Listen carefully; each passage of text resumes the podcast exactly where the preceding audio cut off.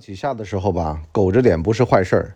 作为顶梁柱，这会儿呢最重要的是安全稳妥，不要出事儿，千万不能为了二两吃的，最后呢把性命搭进去，导致整个家庭的梁柱塌了，反而得不偿失。苟是王道，在这个时候，左右逢源，八面玲珑。欢迎收听情商课。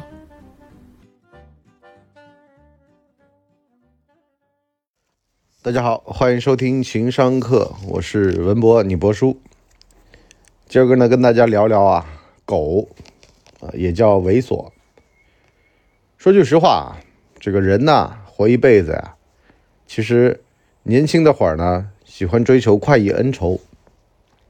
可是呢，真等你进入到一个中年期，上阶下阶，承上启下的时候呢？你就会发现狗非常重要，草字头那个狗啊，不是啊，说你这个人很狗的那个狗。今天呢，我听了一首歌，把老子听哭了，好久没有听歌听哭了。这首歌呢，原先是很丧的，叫做《海底》。哪知道呢，凤凰传奇林华和曾毅俩人呢，居然把爷给唱哭了。这歌原唱啊，叫一只榴莲。啊，叫一个榴莲吧。他呢唱的呢是一种绝望的感觉，啊，就是叫人慢慢的沉向海底的这种味儿。可是呢，在一个综艺节目里面，凤凰传奇这俩人呢就把这首歌呢唱成了海底捞，从海底再把你捞上来。这就是年轻和中年的区别，这也是你要。奔向成功和沦陷的这个差异，想掉的点儿很容易啊，是吧？你只需要说跟别人搞不好，吵架、打架、进局子，很快你就能够沦落到社会底层了。找工作呢，也只能找实薪的工作，连正经的工作都找不着。可是呢，往上爬非常难。你咬牙切齿的，可能也就往前挪一小寸，一个不小心呢，打回原形，甚至还往后倒退。所以呢，一定要苟，苟就是啊，得忍耐。曾国藩呢，管这个叫耐烦。曾国藩他说啊，成事儿的关键呢，就这俩字儿。很多年轻人呢听不懂啊，耐烦，耐什么烦呢？就说做小事儿。把细碎的小事做好，因为呢，他的成长经历呢是当年在道光帝那儿。道光帝是一个看细节的人，因为呢没大才嘛，只能呢从细节里面看人。平庸的时代，细节很重要，但是大多数时代都是平庸的。大开大合的时代，需要有非常社会的巨变，但是这个东西呢，碰上了，大部分人都是炮灰。只有少数的人才能一将功成万骨枯。对于普通人，像你我来说，还是平庸的时代比较好。啊，像他们去歌颂民国啊，歌颂这种，说句实话，那个时候人命如草芥，就跟你现在看到的印度社会的这些当街被烧死的民众一样。啊，不叫烧死啊，当街被火化的民众一样。这个一天确诊三十万人。啊，三天一百万，这个量级是吧？焚化炉的零件都烧坏了，这没办法的办法呀。那民国就是这么个时代啊，精英反正有点钱自己跑了，剩下底层民众在底下啊，就反正四死四活就管不着你了。那么我们说狗是什么呢？平庸的时代能好好活着，狗一点。这两天我看那个小舍得嘛，这个片儿啊，这个剧情啊，让我看的是百爪挠心，但是呢很真实。以前呢管电视剧好看叫狗血，现在呢就是反映现实。柠檬影视啊，这个他们走出了一条路，就这个出品公司啊，他们发现啊，只有现实主义题材，跟老百姓真正的短兵相接的东西，才能够引起他们的共鸣，让这些人一边看一边讨论，引起这个收视。啊，这个爆点，那么也就是说了，像我们其实做这个干嘛播客，为什么也广受大家的欢迎呢？也是因为真实，能够真正的触动到、触达到您的内心。我说的这话吧，我自己如果没想法、没感觉，我是不会往外唠的。我就是这么一个产品，对吧？这就是我们的特性。所以呢，很简单，你会发现这个狗是什么呢？在片儿里面呢，南丽这个两夫妻啊，为了照顾南丽他妈，所以呢请假啊，然后老公呢请假回家呢照顾老婆，呃，这个孩子岳母，孩子读书不行。啊，岳母呢身体不行，请长假。那么老婆呢，由于家里的乱七八糟事儿，导致到呢在公司啊也被降职了。而且呢，降职的原因呢，是因为呢他的学历啊虽然是九八五，但是呢那个爬到他头上那个人呢是名校的研究生，就差了一级，也就说明了工作之余进修的重要性啊。有的时候别人想卡你就这么一句话。就因为你学历不行，履历不行，等等的来了更优秀的人，你怎么办？这就叫内卷。所以呢，人到中年，狗啊，其实就说的这么个道理。你可以牛的不行，但是牛的不行，你必须得有牛的资本。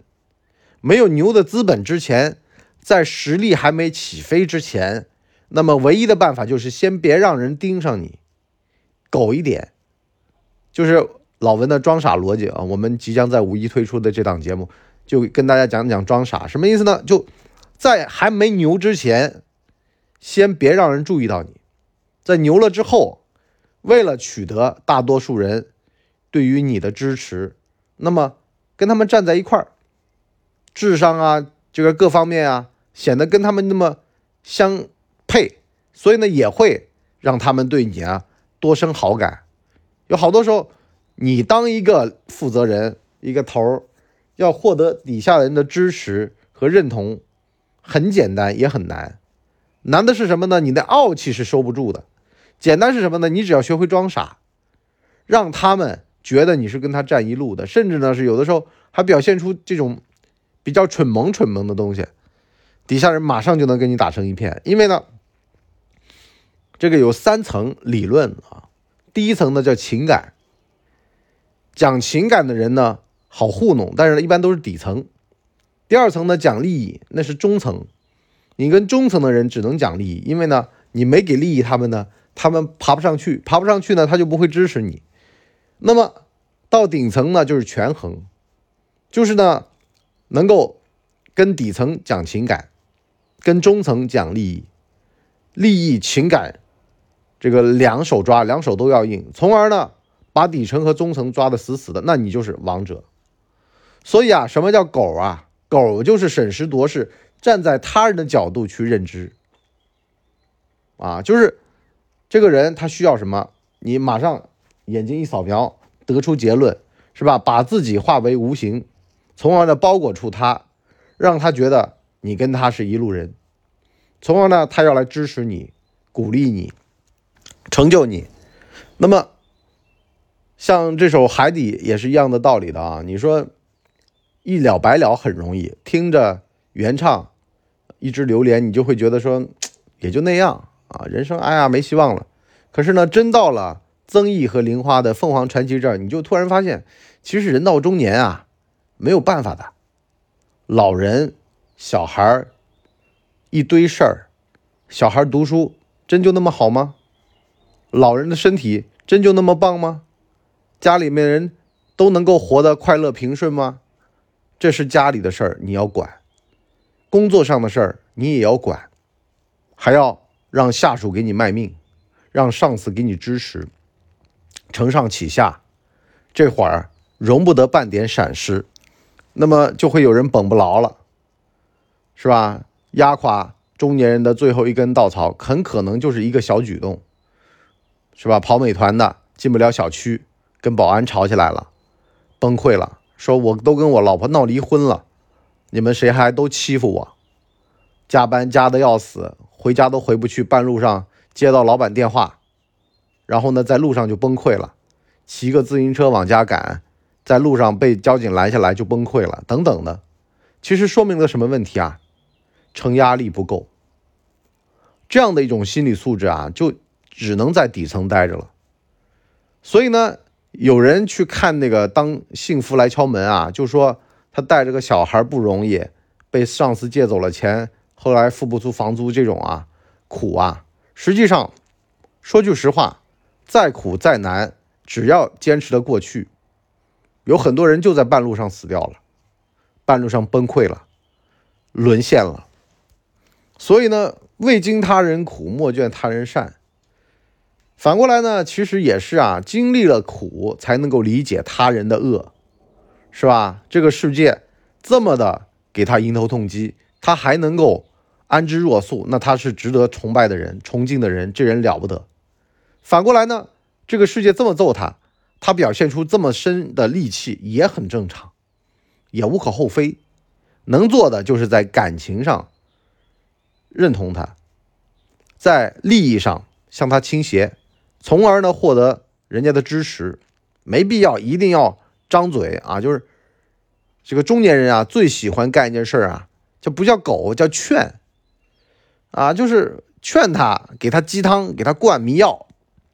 哎呀，告诉他世界会好起来的啊！就讲那些听起来大而不当、很蠢的话，实际上不用劝，不用劝，是吧？一顿烧烤能解决的，千万不要用一顿口舌来解决。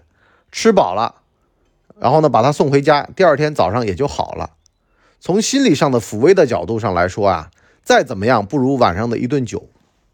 晚上把酒菜吃饱了，第二天上战场有力气就行了。咱们真做不到太多，能做的就只有陪伴。